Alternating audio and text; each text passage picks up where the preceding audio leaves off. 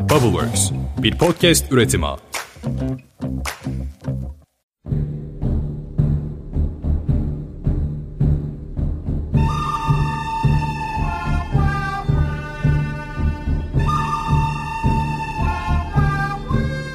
Merhabalar, Podcast Boş İşler'in iyi, kötü ve çirkin yanlarıyla remote working'i anlattığımız özel dosyamızın beşinci bölümüne hoş geldiniz. Ben Seha. Ben de Atakan. Aynı zamanda serimizin son bölümü. Remote Working'i sizlere beş bölümde çok değerli konuklarla birlikte anlatmaya çalıştık. Evet, umarız beğenmişsinizdir. Hem herkese faydalı hem de keyifli içerikler olmuş olmasını temenni ediyoruz. Sorularımızı artık biliyorsunuz. üç aşağı beş yukarı belli neyi konuştuğumuz. O yüzden çok fazla vakit almadan isterseniz bir konuklarımızı tanıyalım. Ben bir kısaca bir bahsedeyim hemen. iyzico Head of Engineering Yalçın Yenigün bizimleydi. Aynı zamanda Paratize'ın kurucusu Pia Bozyel ve doktor takviminden de Mutlu Şakar. Çok keyifli sohbetlerimiz oldu. Yalnız belirtmemiz gereken bir şey var. Birazcık da beşinci bölüm olmasından kaynaklanan bazı şeyler tam hani bugün çekilmiş gibi değil de aşağı yukarı bir Nisan başı, Nisan ortası gibi çekilmiş olan bölümlerde.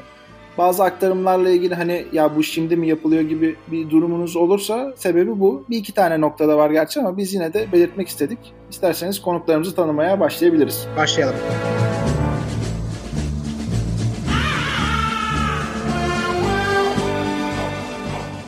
Merhaba, ismim Yalçın. Yaklaşık on yıldan fazla süredir yazılım sektörü içerisinde farklı firmalarda çalıştım. Son beş yıldır da iyzico'da çalışıyorum. Son iki yıldır da biraz daha yöneticilik yapıyorum. iyzico'da yazılım direktörü olarak çalışıyorum. otuzdan fazla yazılımcının yönetiminden sorumluyum şu anda. Biraz daha yöneticilik tarafındayım. Ondan önce iyzico'da yazılımcı olarak çalışıyordum. İlk yazılımcılarından biriyim diyebiliriz iyzico'nun. Merhabalar herkese. İsmim Pia Bozyel. Paratize adında bir uygulamanın kurucusuyum. Paratize'dan bahsedeyim. Paratize aslında etkinlik, konferans ve toplantılarda talep edilen simultane çeviri ihtiyacına dijital bir çözüm getiriyor. Yerli bir girişimiz. Aynı zamanda etkinlik çözümleri de sunuyoruz aslında. Yani orijinal yayın da yapıyoruz. Hı hı. Bu tabii işte online toplantılarda daha çok kullanılır diye umuyorum bu saatten sonra. Çünkü fiziksel olarak da aslında daha çok hizmet veriyorduk ama bu karantina günlerinden sonra zannediyorum birazcık daha popüler hale gelecek.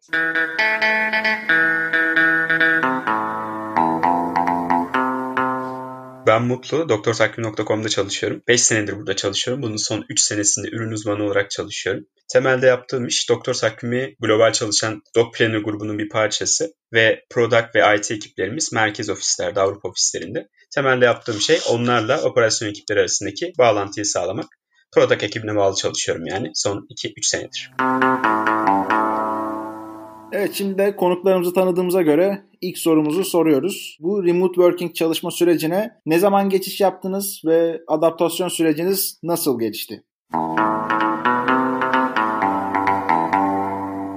Bizim şöyle oldu. on üç Mart Cuma günü evden çalışma kararı aldık. iki hafta, iki buçuk hafta önce. on beş Mart Pazartesi günü de iki yüze yakın çalışanımızla, yani tüm çalışanlarımızla evden çalışmaya başladık. Bu da yani daha önce zaten on üç Mart Cuma günü kararı aldık ama daha öncesinde zaten bir kriz planı hazırlamıştık. Bunu PayU'nun global ekiplerine de sunup buradan onaylatmıştık ve hızlıca yaptığımız şeylerden beri V P N altyapımızı birkaç kat iyileştirdik. Ve işte bir gün önce yani uzaktan çalışmaya, Cuma günü uzaktan çalışma kararı aldık ama ondan önce bir, bir gece önce de akşam on on buçuk arası tüm şirket uzaktan bağlandı. Ve bir yarım saat herkes uzaktan çalıştı. iki yüze yakın kişi. Ve işte herkes erişimlerini test etti. Herkes işini yapabilecek araçlara erişim sağlayabiliyor mu diye. O testi yaptıktan sonra bir gün sonra geçtik. Teknoloji şirketi olduğumuz için biraz daha tabii hızlı adapte olduk diyebilirim birçok şirkete göre. Yani bir iki gün içinde tüm operasyonlarımızı evden yürütür hale getirdik. Tabii ufak tefek sorunlar yaşadık yani bu süreçte. Örneğin evinde interneti olmayan çalışanlar vardı ya da internet paketleri yeterli olmayan. Bunları hızlıca satın aldık. Ya bu süreçte bence en kritik nokta hızlı karar ve hızlı aksiyon alabilmek. Çünkü şu an biz sadece evden çalışmıyoruz. Aslında bir virüs salgınıyla karşı karşıyayız. Dolayısıyla evden çalışmadan çok bir kriz yönetimi olarak bakmak gerekiyor konuya. Öncelikle çalışanların ve toplumun sağlığını ön planda tutmak gerekiyor. O yüzden bu sürece biraz daha evden çalışmaktan ziyade bir kriz yönetimi olarak bakıp ona göre hızlı karar, hızlı aksiyon bence bu süreçte bayağı kritik yani.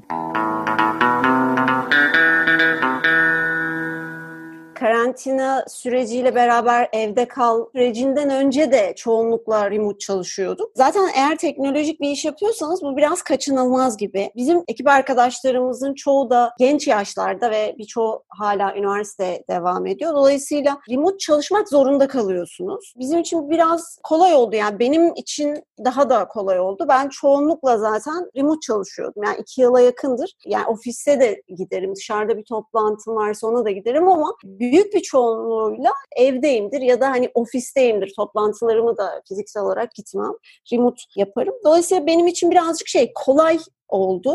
Ama remote çalışmak aslında biraz şeydir, zordur. Yani evde çalışmak, evde o disiplini oturtmak çok zordur. İlk defa yapacak insanlar için biraz zor. E, bu bizim için zaten hani kolay oldu. Paratize'da da aslında yapmak istediğimiz şey buydu. Mesela müşteri tarafında ya da çevirmen tarafında biz şey isterdik hep. Yani bunu hep söyledik.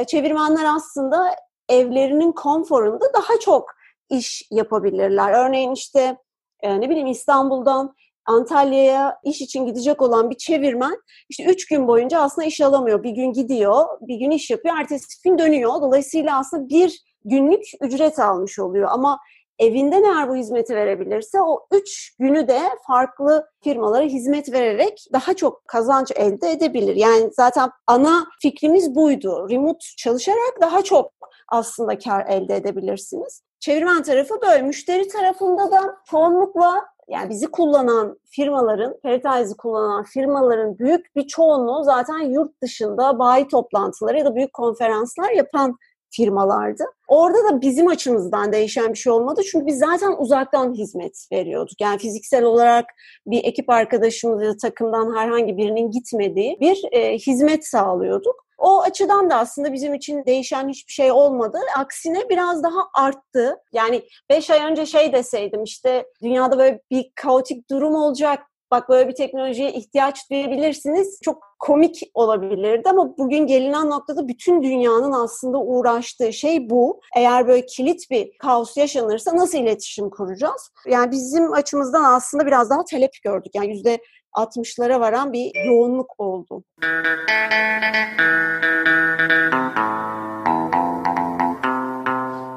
Biz son üç haftadır remote olarak çalışıyoruz. Tüm DocPlanner grubundaki ülkeler de böyle. Doktor takvimi dediğim gibi DocPlanner grubunun bir parçası. altı farklı ülkede ofislerimiz var. Hepsini aynı anda sanırım tam on altı Mart gibi olabilir. Herkes evden çalışmaya geçti. Benim için birazcık daha değişik bir durum var. Çünkü ben aslında merkezdeki ofislerin product ekiplerine bağlı çalışan birisiyim. Yani dolayısıyla remote gibi de çalışıyordum.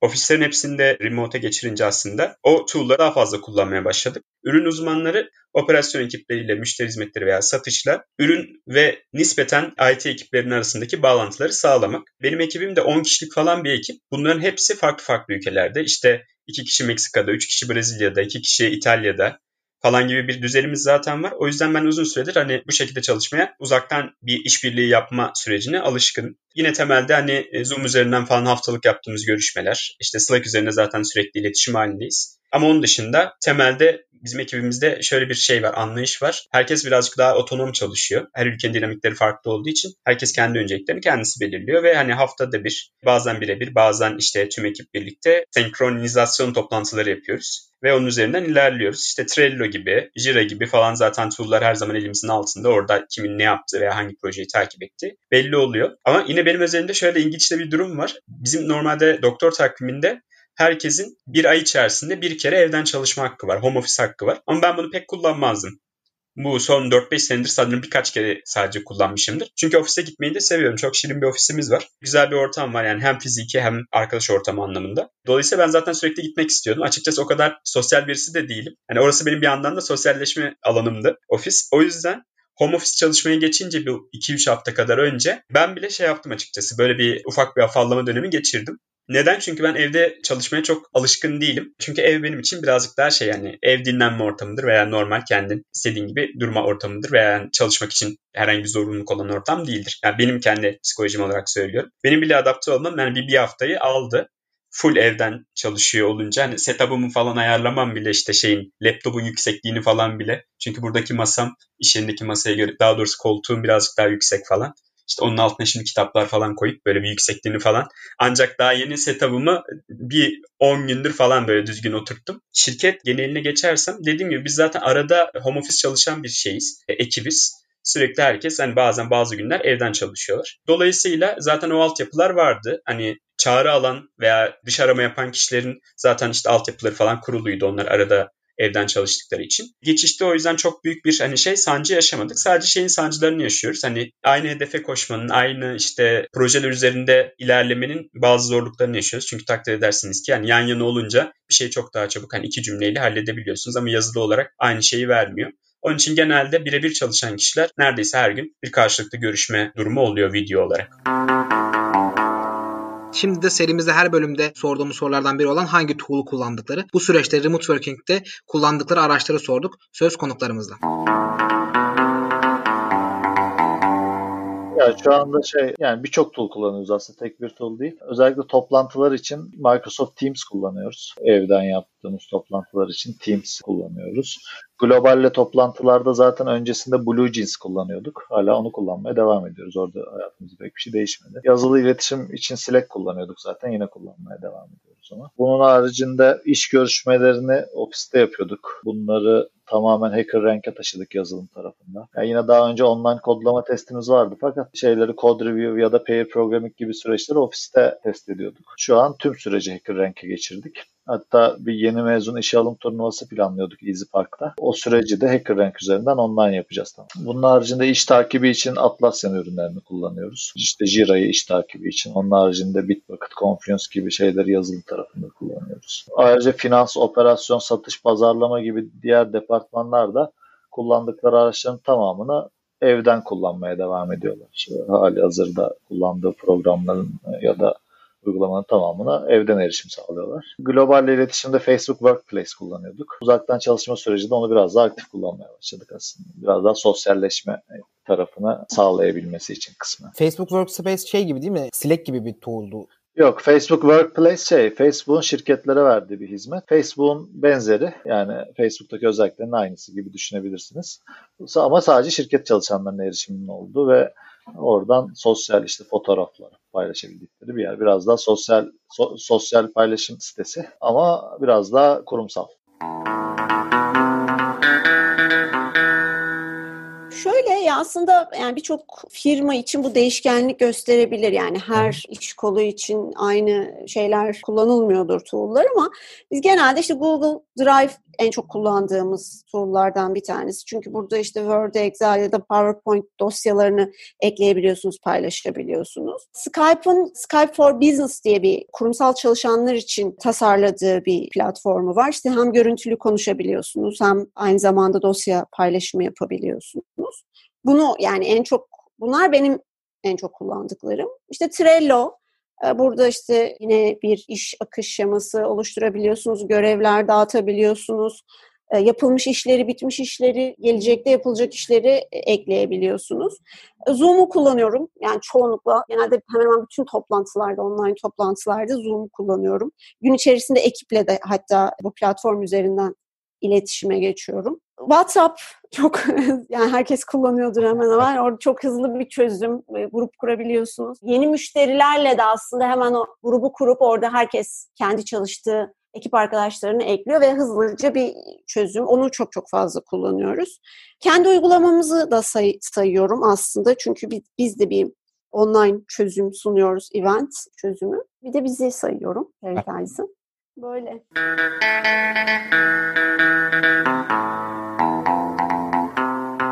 Slack kullanıyoruz. Temelde iletişimimizi Slack üzerinden sağlıyoruz. Yazılı olarak oluyor bu daha çok. Yani ufak tefek hemen arayıp bir şey sormak gerekiyorsa daha karmaşık.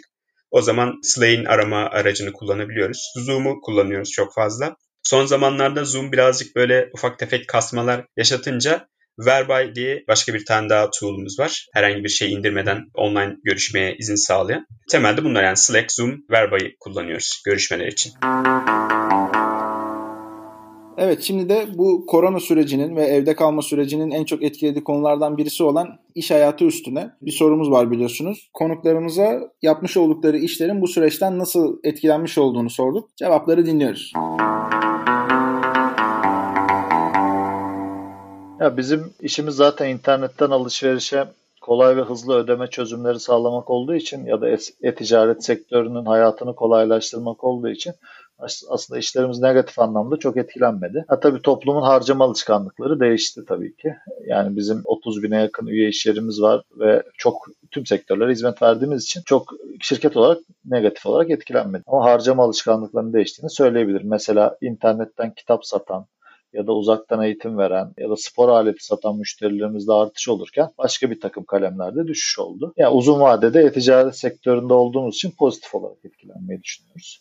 Şu an ama negatif olarak da etkilenmedik. Yani sadece bir kalemlerde bir şeyler harcayan kişiler başka kalemlerde harcamaya başlıyorlar. Bunun haricinde koronayla mücadele sürecine birazcık daha katkı vermek için KOBİ'lere destek hamleleri yaptık aslında.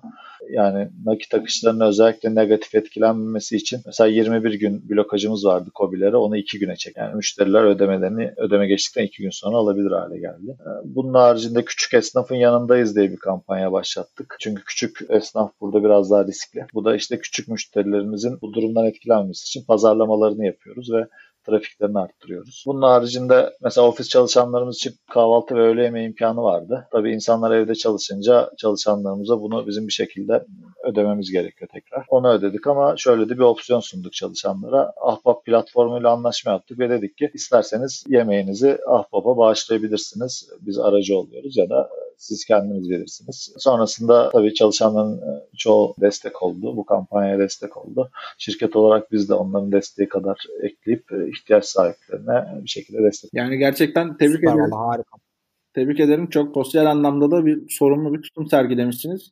Yani özellikle imkanı olan firmaların bu tarz destekleri sunması bence çok anlamlı ve değerli. Gerçekten tebrikler tekrardan. Teşekkür ederim.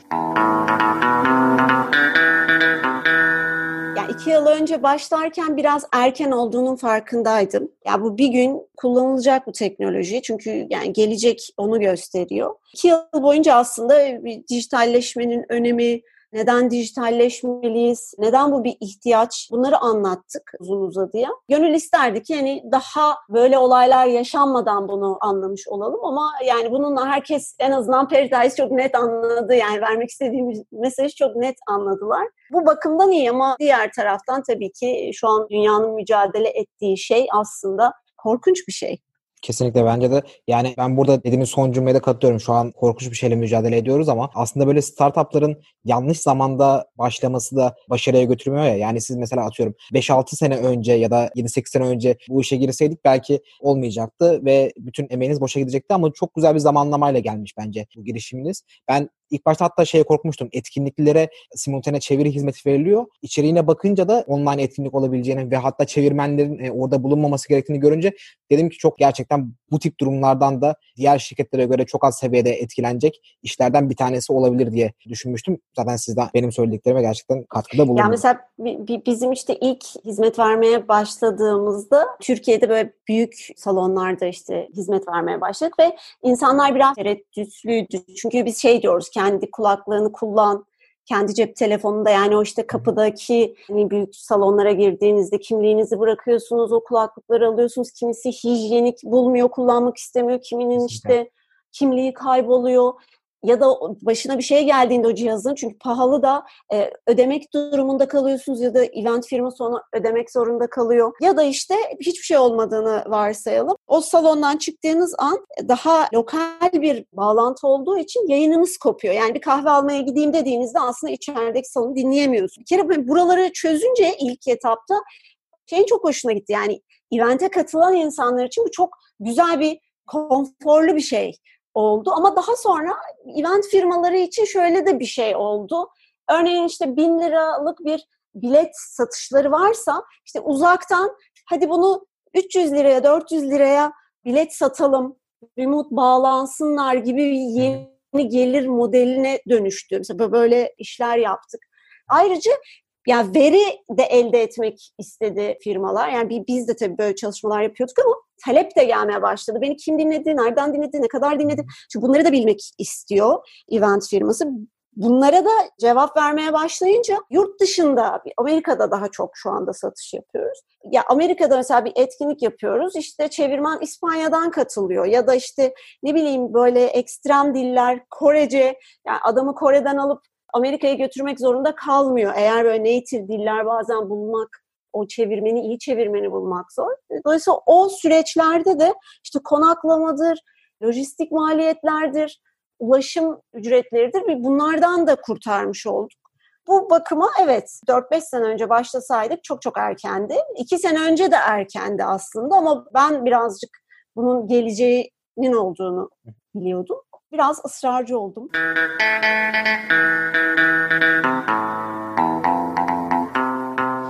Tabii ki herkes gibi bizim işlerimiz de etkilendi. Yani çünkü insanlar evlerinden ayrılmayınca herhangi en basit işlemin gerçekleşmesi bile zorlaşıyor. Çünkü hiçbir şey yazılım falan ürünleri haricinde insanların tamamen evde kaldığı bir düzene göre adapte edilmemiş. O yüzden bir çalkalanma tabii ki var. Ama şu anda da herkesin birazcık kafasının karışık olduğu bir dönemde. Hani biz bu kayıt ne zaman yayınlanacak bilmiyorum ama şu an hani Nisan başındayız. Daha yeni yeni bazı şeylerin ciddiyeti ortaya çıkıyor ve hani hala dışarıya çık. çıkmak zorunda olan insanlar var çalışmak için falan. O yüzden hala şeyler birazcık muallakta açıkçası. İnsanların nasıl devam edeceği bir de ne kadar süreceği belli değil. O yüzden herkeste böyle bir kararsızlık durumu var. Böyle bir yeni satış sanırım bu bütün sektörlerde vardır. Birisi yeni bir şey satın alacaksa şu anda eğer hayati bir şey değilse satın almama yönüne gidiyor. O sebepten işler limoni ama bir yandan da bu sürece adapte olmaya çalıştığımız için bazı işte hem mevcut özelliklerimizi modifiye ediyoruz hem yeni özellikler hazırlıyoruz. Şu anda hazır değiller, tam bir şey söyleyemeyeceğim ama hani onların yoğunlukları falan var ya da hani evden çalışıyor olmak dolayısıyla bazen bazı hani şeyler oluşabiliyor. Değişik durumlar oluşabiliyor. Hani normalde insanların yanına gidip hey işte bunu bundan sonra hani şu şekilde değil de bu şekilde yap dediğinde çok daha kolay hemen beş dakikada halledebiliyorken şimdi insanların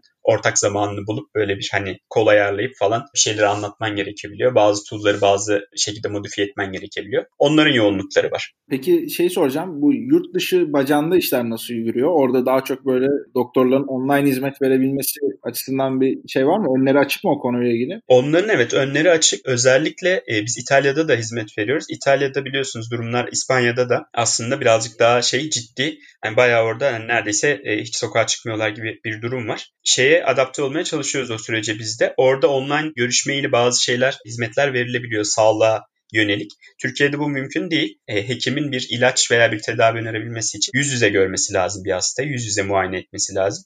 O yüzden bizde şu anda bu söz konusu değil ama diğer ülkelerde bu var. Mesela Brezilya'da şöyle bir şey olmuştu. Orada da normalde Türkiye gibi yasal değil bu süreç. Yani yüz yüze görmeden ilaç yazmaması lazım. Oradaki e, yerel yönetim hızlıca bir karar alıp bu süreçte izin verdi. Biz de oraya hemen adapte olduk globalde. Remote working'e geçiş döneminden beri birçok değişiklikten bahsediyoruz aslında. Peki iş, sağlık ve eğitim dikeylerinde nasıl bir etkisi olacak bunun? Bunu sorduk konuklarımıza. Söz onlardan. Yani kısa vadede ben bir anda her şeyin değişmesini beklemiyorum şahsen. Yani bu olay bir şekilde geçecek ama bir anda hayatımız değişmeyecek. Ama uzun vadede mutlaka ciddi değişiklikler olacaktır bence. Özellikle yani dünyanın sağlık sisteminin ya da çevrenin önemini biraz daha çok anlayacağını umuyorum. Bunun haricinde tüm sektörlerin dijitalleşmesi biraz daha hızlanacaktır bence. Mesela bazı sektörler hiç dijital değil, bazıları daha dijital. Bunlar bir şekilde herkes artık bakar dijital bir B planı olması gerektiğini masaya koyacak yani. Ne bileyim mesela benim eşim psikiyatrist. İşte örneğin şu şu sıralarda uzaktan psikiyatri ihtiyaçları ciddi olarak arttı. Yani insanlar evde ve psikiyatri desteği almak istiyorlar. Bunun bir şekilde dijital ortamlarda görünürlüğünün artması gerekiyor ya da daha etkin çözümlere ihtiyaç var. Yani bilim ve teknolojinin biraz daha bu dijitalleşmeye ihtiyacı olan sektörlere katkısı uzun vadede bayağı artacaktır bence. Ama ben kısa vadede çok çok böyle bir anda hayatımızın değişeceğini düşünmüyorum. Bu yani tüm toplumu etkilediği için biraz zaman alacaktır değişim.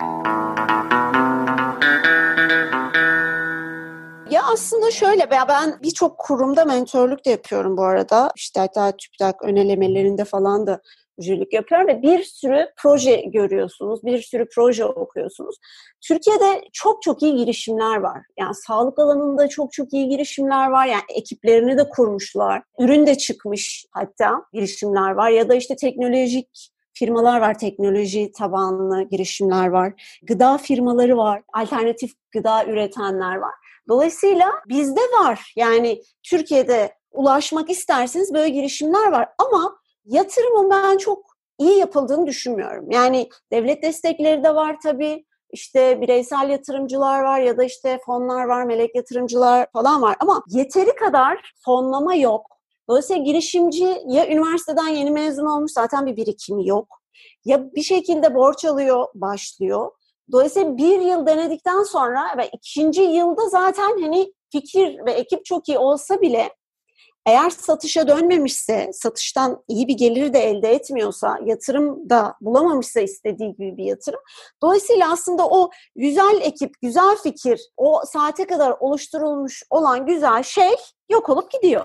Bu tarz girişimlerin bence çok iyi desteklenmesi gerekiyor. Çünkü dünya bundan sonra da böyle virüslerle ya da başka şeylerle uğraşacak. Yani bu kaçınılmaz ve hepimiz görüyoruz ki dünya aslında bütün politikacılar, bütün ülkeler buna karşı hiçbir şey yapamıyor. Yani hiç kimsenin kimseden bir üstünlüğü ya da işte ben şu ülkeden daha iyi geliştirdim gibi bir şeysi yok. Yani aşıyla ilgili bile şu an hala işte net bir tarih yok. Bulunacak mı, bulunmayacak mı ya da nasıl olacak gibi. Dolayısıyla biraz öngörülü olmak gerekiyor. Yani ben sağlık, teknoloji ve gıdaya, yani tabii alternatif tarım da buna dahil, bunlara yatırım yapılması gerektiğini düşünüyorum. Yani çok küçük paralar değil. Ben mesela bir sürü yatırımcıyla da görüşüyorum ya da yatırım alan bir sürü girişimle de görüşüyorum. Verilen rakamlar çok çok az. Özellikle sağlığa hiç yatırım yapılmıyor çünkü geri dönüşü on beş yıl. Hadi işte diğer teknolojik girişimlerde bu beş yıl gibi görünebiliyor ama size geri dönüşü on beş yıl. Ar-Ge'si de çok pahalı olunca yani Türkiye'de şu an sağlığa öyle bir şey yok. O yüzden belki devletlerin yani buna çok bir bütçe ayırması gerekiyor. Çünkü kesinlikle yani farklı artık. Yani şu yaşadığımız şey bittikten sonra aslında biz çok keskin bir çizgiden yeniden başlayacağız. Bunun farkında olmak gerekiyor.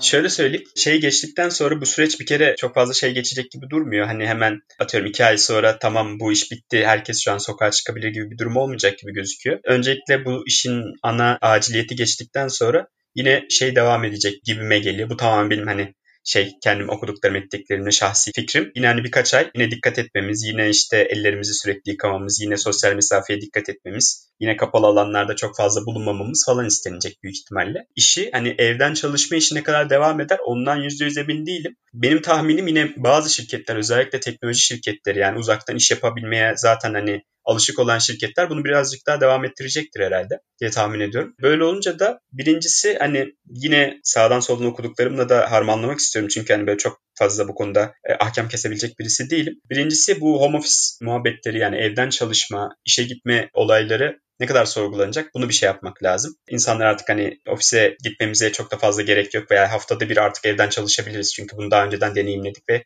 sıkıntı yaşanmadı gibi düşünülebilir. İkincisi özellikle sağlık alanındaki birçok şeyin düzenlemeye tabi olacağını düşünüyorum. Yani şeyle ilgili özellikle bu dediğim gibi hemen iki ay sonra bu bitti denilip şey yapılmayacak, kenara kaldırılmayacak. Sürekli bunun şeyi birkaç ay daha belki sene sonuna kadar kontrolleri devam edecektir. Orada da işte hastanelere artık giriş çıkış ne kadar serbest olacak? Hani herkes en ufak şeyde artık hastaneye gitmek isteyecek mi veya bazı kozmetik estetik uzmanları bundan etkilenecek mi? Çünkü insanlar şu anda hastaneye gidip oradan bir mikrop kapmaktan korkuyorlar. Hani bir mesela burun estetiği ameliyatı olmak istediğinde birisi o acıyı ya da ameliyat sürecini göze almasının yanında bir de şeyi düşünecek. Hani ameliyathaneye gideceğim, hastaneye gideceğim. Hani orada durup dururken bir mikrop kapma ihtimalim var. Orada nasıl değişiklikler olacak? Ben de bekliyorum. Yani büyük ihtimalle bizim şu anda hiç bir şekilde öngöremeyeceğimiz değişik şeyler yaşanacaktır diye düşünüyorum. Ama şeyi de belirtmek istiyorum. En büyük özellikle iş alanından sadece startup veya sağlık sektöründe değil.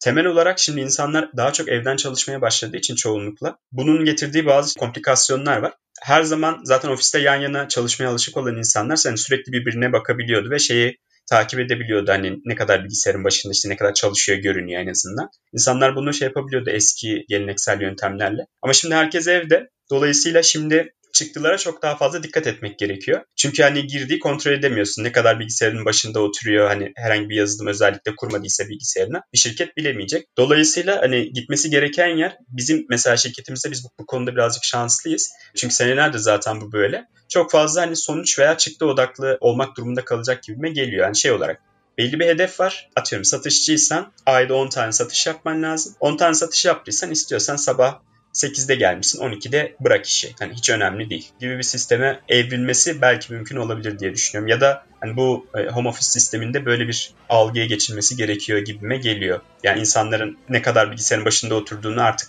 bir kenara atmak gerekiyor. Önemli olan ne kadar iş yaptığı.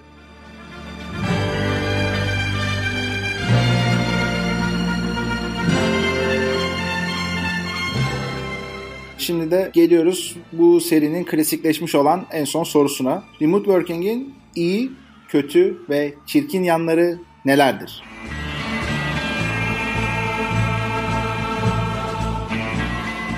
Öncelikle teşekkür ederim bu fırsatı bize sağladığınız için. Sürece bence siz de güzel katkı sağlıyorsunuz. Çünkü podcast gibi araçlar süreçte hepimiz için bayağı faydalı oluyor. Zamanımız biraz daha fazla, en azından o yola harcadığımız vakti harcamıyoruz. Biraz daha onları efektif kullanabiliyoruz. O yüzden bu tür şeylerin artarak devam etmesini diliyorum sizden.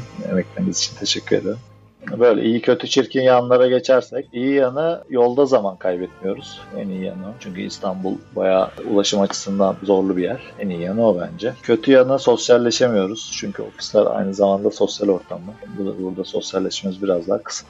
Çirkin yanı ise ya özellikle geçmişte freelance çalışmadıysanız sandalyeniz büyük olasılıkla rahat değildir. Bu da fiziksel olarak bayağı çir, çirkin ağrıları beraberinde getiriyor yani.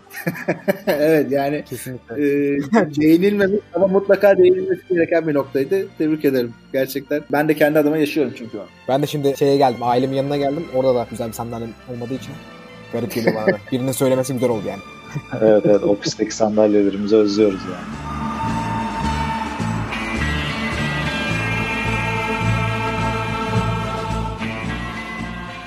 İyi yanları kötü ve çirkin yanlarından daha fazla. En azından bunu söyleyebilirim. Çünkü yani bizim mesela ekibimizde de aslında remote çalışmaya izin verdiğiniz zaman ona aslında bir özgürlük veriyorsunuz bir bakıma. Çünkü her gün gelmek zorunda değil. Dolayısıyla biraz daha özenli çalışıyor. Tabii bunu suistimal eden insanlar var. Her sektörde, her işte olduğu gibi olacaktır. Yani bir firma on tane çalışanına hadi remote çalış dediğinde bunların onu da çok büyük bir performansla çalışmayacaktır. Ama eğer sizin sağladığınız şeyin kıymetini bilen biri olursa çok daha verimli bir çalışma e, çıkıyor ortaya. Bir kere hani bu, bu açıdan iyi. Yani ben bunun hani böyle faydalarını gördüm. İki, biraz böyle zorunlu olarak gitmek zorunda hissetmediğiniz bir şeyi daha üretken yapıyorsunuz. Daha konforlu. Mesela ben üniversitelerle ilgili işte bu kariyer günlerinde birçok üniversiteye gittim ve mütercim tercümanlık öğrencilerinin birçoğunun en büyük korkusu simultane çeviri yaparken kabin korkusuydu. Yani çünkü çoğunlukla böyle bir metrekarelik bir kutucuğun içerisinde böyle havanın da girip çıkmadı, yani o teknoloji var ama her zaman çok da konforlu bir şeydi. Bir metrekarede iki kişi sekiz saat boyunca çeviri yapıyor ve haliyle yirmili yaşlarında olan biri hayatı boyunca bu işi yapacak ve hani o kutucukta yaşamak istiyor mu? Onu çok geren bir şeydi. Dolayısıyla gençler bizi, yani Paratize fikrini biraz daha fazla sevdi. Yani o bölümdeki öğrencilerle çok fazla üniversiteye gitti. Bunu çok sevdiler çünkü kendi evinde, bildiği bir koltukta, bildiği bir masada e, istediği alanını okuduğu bir işi yapacak. Ama öteki türlü ne kadar başarılı olursa olsun tanımadığı yeni bir dünyaya gidiyor ve o dünyaya girmek istemiyor aslında. Remote çalışmanın yani bir de mesela bu da şey artı tarafı yine. Kötü tarafı disiplinli olmak çok zor. Yani alarm çalsa bile ona uymak istemeyebiliyorsunuz. Çünkü evdesiniz ve hani ertele, beş dakika yani. ertele. E, o, o çok kötü. Bir de uykuyu seviyorsanız benim gibi o çok daha kaosa dönebiliyor. Çünkü bir saat daha uyuyabiliyorsunuz. Aslında bütün programı bu defa bir saat kaydırıyorsunuz. O zor. E, evcil hayvanı olan biri varsa mesela o biraz daha kolay oluyor. Çünkü e, hayvan da aslında uyaran, sizi sürekli mama istiyor, çırpçı istiyor, başka bir şey istiyor. Çirkin tarafı ne olabilir? Ya çirkin tarafı şu bence, dışarıya çıkmıyor olmak kötü bir şey. Yani evet çok konforlu, her şey istediğiniz gibi dizayn edebiliyorsunuz ama sabah uyandığınızda dışarı çıkıp gelme fikri ya da dışarı gidip oradan bir yere gitme fikri çok güzel. Ben birçok alışverişimi hala, yani bugünlerde çıkamıyoruz tabii ama öncesinde alışverişimi gider fiziksel olarak alırım. Yani internetten çok fazla şey almam. Bir şey, kıyafet alacaksam gider denerim. Çünkü insan sosyal bir varlık. Yani kahvemizi tek başımıza içmek, tamam üç gün, beş gün yalnızlığı seviyor olabiliriz ama sosyal yaratıklarız. Başka insanlarla bir şey tartışmalıyız, konuşmalıyız. Beş dakika bile olsa kahvemizi bir başkasıyla içmek aslında psikolojimiz açısından da çok iyi. Bu açı, bu çirkin tarafı. Yani sosyalleşemiyor olma tarafı çirkin tarafı. Böyle başladı çirkin tarafı. Bilmiyorum şu anda bu kadar. Ya iyi kısmı benim için şu oldu. Özellikle benim işim dolayısıyla bana çok fazla soru soruluyor. Yani doğal olarak işte şey gibi işte yani şu iş nasıl olacak, bu özellik ne zaman çıkacak, bu nasıl çalışıyordu falan gibi şeyler çok fazla soruluyordu bana. Normal ofiste çalıştığımız dönemlerde orada da ne bileyim çay alırken bile seni görmüşken şu iş neydi ya falan gibi durumlarla karşılaşılabiliyor. Bu da birazcık insanın hani fokuslanmasını biliyorsunuz. Bozan şeyler. Evden çalışmanın benim için iyi yanı birazcık şey oldu hani. Artık insanlar yazışmayan çok çok önemli olmadıkça şey yapmıyor. Hani aramıyor. Dolayısıyla oturup hani bir iş yapmam gerekiyorsa yapabiliyorum. Ondan sonra da işte kimler yazmış onlara bakıyorum. Zaten hani çok çok ölüm kalım meselesi de olmuyor. Sonra da onları cevaplayıp işime odaklanıp geçebiliyorum. Bu benim için iyi kısım. Kötü kısmı iletişimle ilgili kısımlarda birazcık bir hani şeylik var. Ne diyeyim, eksik kalan yanlar oluyor. Bu da yine aslında yazışmanın getirdiği şeylerden birisi. Çünkü bazen yanına gidip birisinin bir şey anlattığın zaman iki üç cümleyle bunu hemen geçirebiliyorsun. Kaldı ki senin anlatış şeklin, ses tonun veya işte o anki mimiklerin bile çok şey yapabiliyor. Ama yazı diliyle şey oluyor, yani en basit bir şeyi bile söylerken ters anlaşılabiliyor veya yani tam olarak anlaşılamayabiliyor. Veya üst üste binmeler olabiliyor. Sen iki üç satırda anlatacaksın, yazıyorsun, yazıyorsun, enterliyorsun. Sonrakini yazarken öbürü başka bir soru soruyor arada. Özellikle grup chatlerde bu çok sıkıntı yaşanıyor. Böyle iletişim sıkıntıları oluyor. Bunu dediğim gibi biz daha çok hani call falan yaparak ya da hani birazcık daha karmaşık durumları arayarak falan anlatmaya çalışıyoruz, çözmeye çalışıyoruz. Çirkin kısmı da valla benim için, benim özelimde çok fazla sıkılmak diyeyim evde. Yani şeyden dolayı sıkılmak. Ya ben normalde de çok fazla evde zaman geçiren birisiyim zaten. iki üç haftadır ben hiç belki evden çıkmamışımdır şu anda. Ya farklı insanlar görmenin, onlarla konuşmanın, yazışmayı falan da çok fazla sevmeyen bir insanım ben.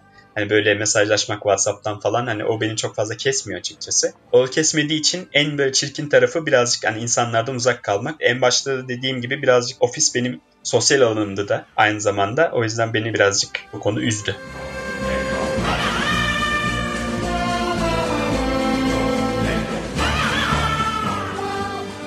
İyi, kötü ve çirkin yanlarıyla remote working'i anlattığımız özel dosyamızın beşinci aynı zamanda da son bölümünü dinlediniz. Bizi dinlediğiniz için çok teşekkür ederiz. Ayrıca programımıza katılan tüm konuklarımıza da tekrardan teşekkür etmek istiyoruz. Çok keyifli bir sohbet oldu. Dinleyicilerimiz için de çok verimli olduğunu gelen bazı yorumlardan alıyoruz. Umarız bu yorumların devamı da gelmeye devam eder ve birilerine gerçekten bir fayda sağlamış, aynı zamanda keyifli içerikler sunmuş olmuşuzdur.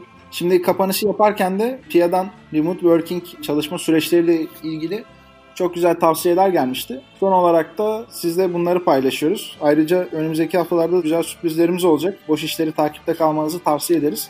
Bizi sosyal medya hesaplarımızdan takip edebilirsiniz. Apple Podcast'ten yorum yapabilirsiniz. Olabildiğince geri dönüş yapmaya çalışıyoruz. Söz Pia'da.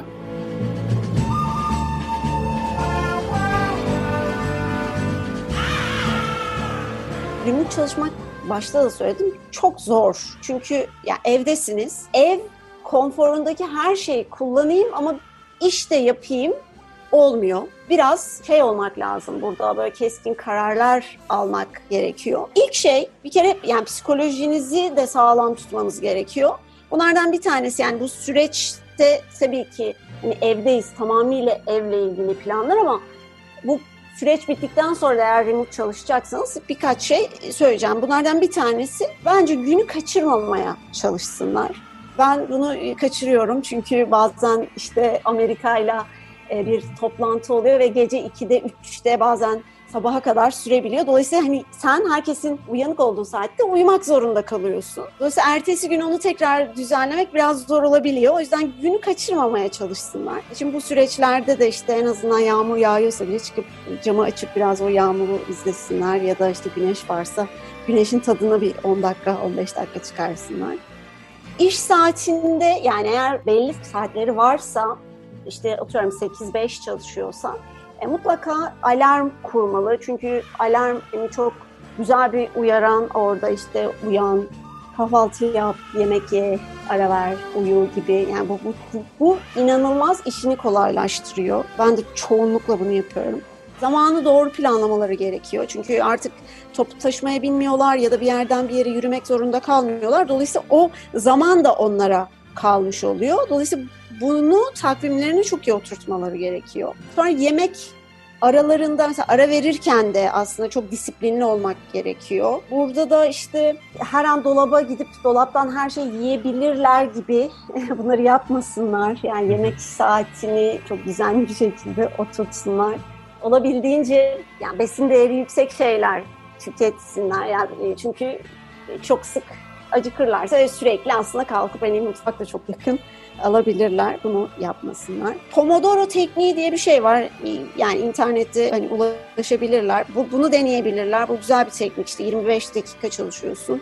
beş dakika ara veriyorsun. İşte dört kere yirmi beş yirmi beş yapınca dördüncüden sonra yirmi dakikalık bir ara veriyorsun. O arayı belki hani daha iyi değerlendirebilirler. Onun dışında hangi saatlerde işte çalışıyorlarsa mutlaka ama mutlaka iş kıyafetlerine yakın kıyafetler giysinler. Yani pijamayla, çünkü her an koltuğa uzanabilir gibi bir his olmaması lazım. İşte erkekler gömlek giyiyorsa gömleğini giysin. Çünkü daha disiplinli oluyorsunuz, daha çalışıyormuş gibi oluyorsunuz ve odaklanmanız daha kolay oluyor. İşte kadınlar ne bileyim makyajını yapıyorsa hani günlük hayatında ona onu yapabilir. E, işe nasıl gidiyorsa öyle ya da ona yakın. Yani çünkü hani evdesiniz, topuklu ayakkabı giyip oturmanın da çok bir şeyi yok ama o biraz sizi şeye sokacak, o havaya sokacak. Onun dışında evde eğer yalnız yaşamıyorsanız çocuklar, eş, ev arkadaşı ya da aile sizi çok fazla bölecektir. Buna maruz kalacaksınız. Varsa, kullanabiliyorsanız, imkanınız varsa bir odaya çalışma saatlerinizde sadece çalışmak için kullanın. Hatta kapısına da böyle güzel bir uyarıcı not yazabilirsiniz. Ben şey yazmışım, ben aslında yoğum.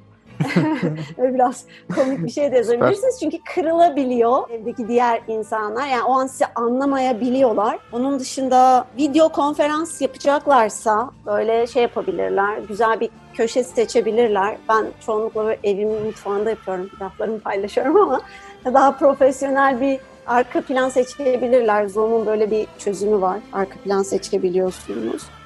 O olabilir. Geri cep telefonunu eğer kullanmayacaklarsa, yani çalışma saatleri içerisinde cep telefonuna ihtiyaç duyulmayacaksa başka bir odaya konulabilir, başka bir çekmeceye konulabilir ya da sessize alınabilir. Çünkü oraya da çok fazla bildirim geliyor ya da bildirimler kapatılabilir.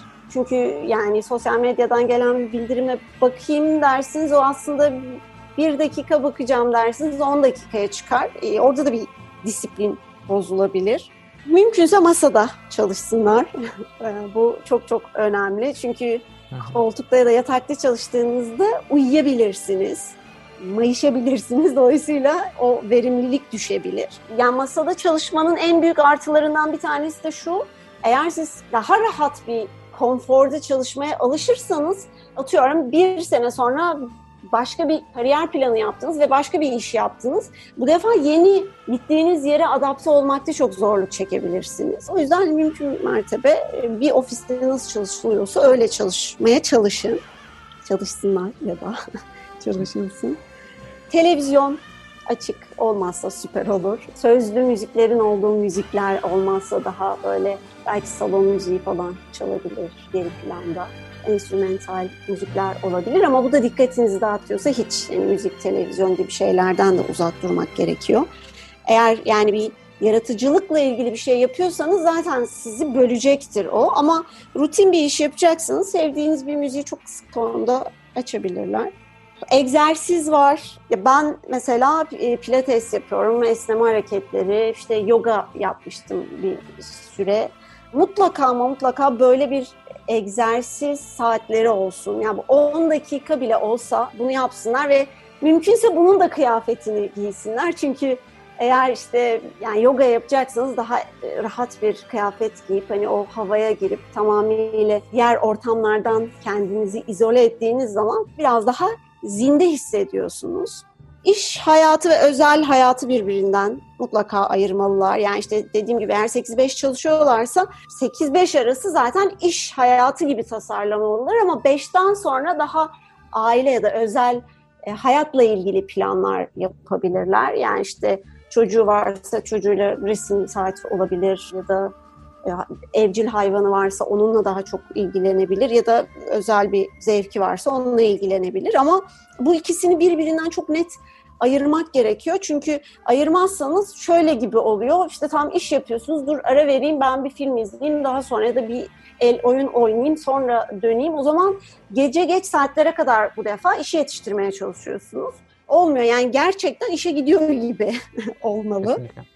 Bir de hobi edinmeli bence her insan. Ben bunu hep söylüyorum. Yani bu günler için değil, bunun dışında da iş hayatınız, özel hayatınız dışında tamamıyla yeni izole bir, aslında sizi mutlu eden bir şey. Yani şeye de denir ya böyle politikacılar için de bu önerilir ya yani. Çünkü o koltuktan bir gün gideceksin ve onun boşluğunu aslında bir uğraşın varsa, bir hobin varsa onu ona daha fazla zaman ayırarak aslında oradaki eksikliği kapat olursun. Dolayısıyla her insanın aslında böyle kendine has bir hobisi olmalı, ilgilendiği, hoşlandığı. Ben mesela resim yapıyorum, işte sporumu yapıyorum, işimi yapıyorum.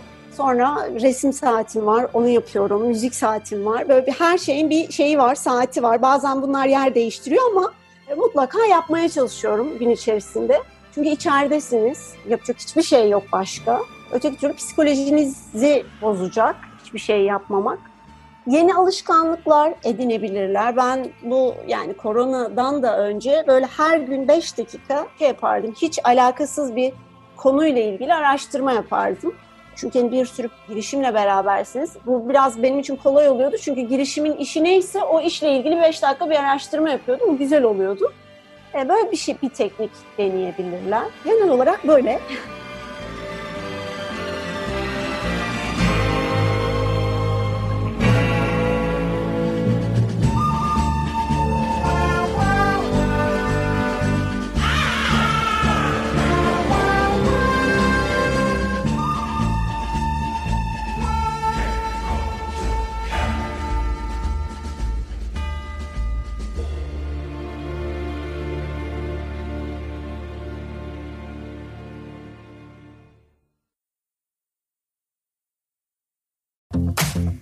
Bubbleworks, bir podcast üretimi.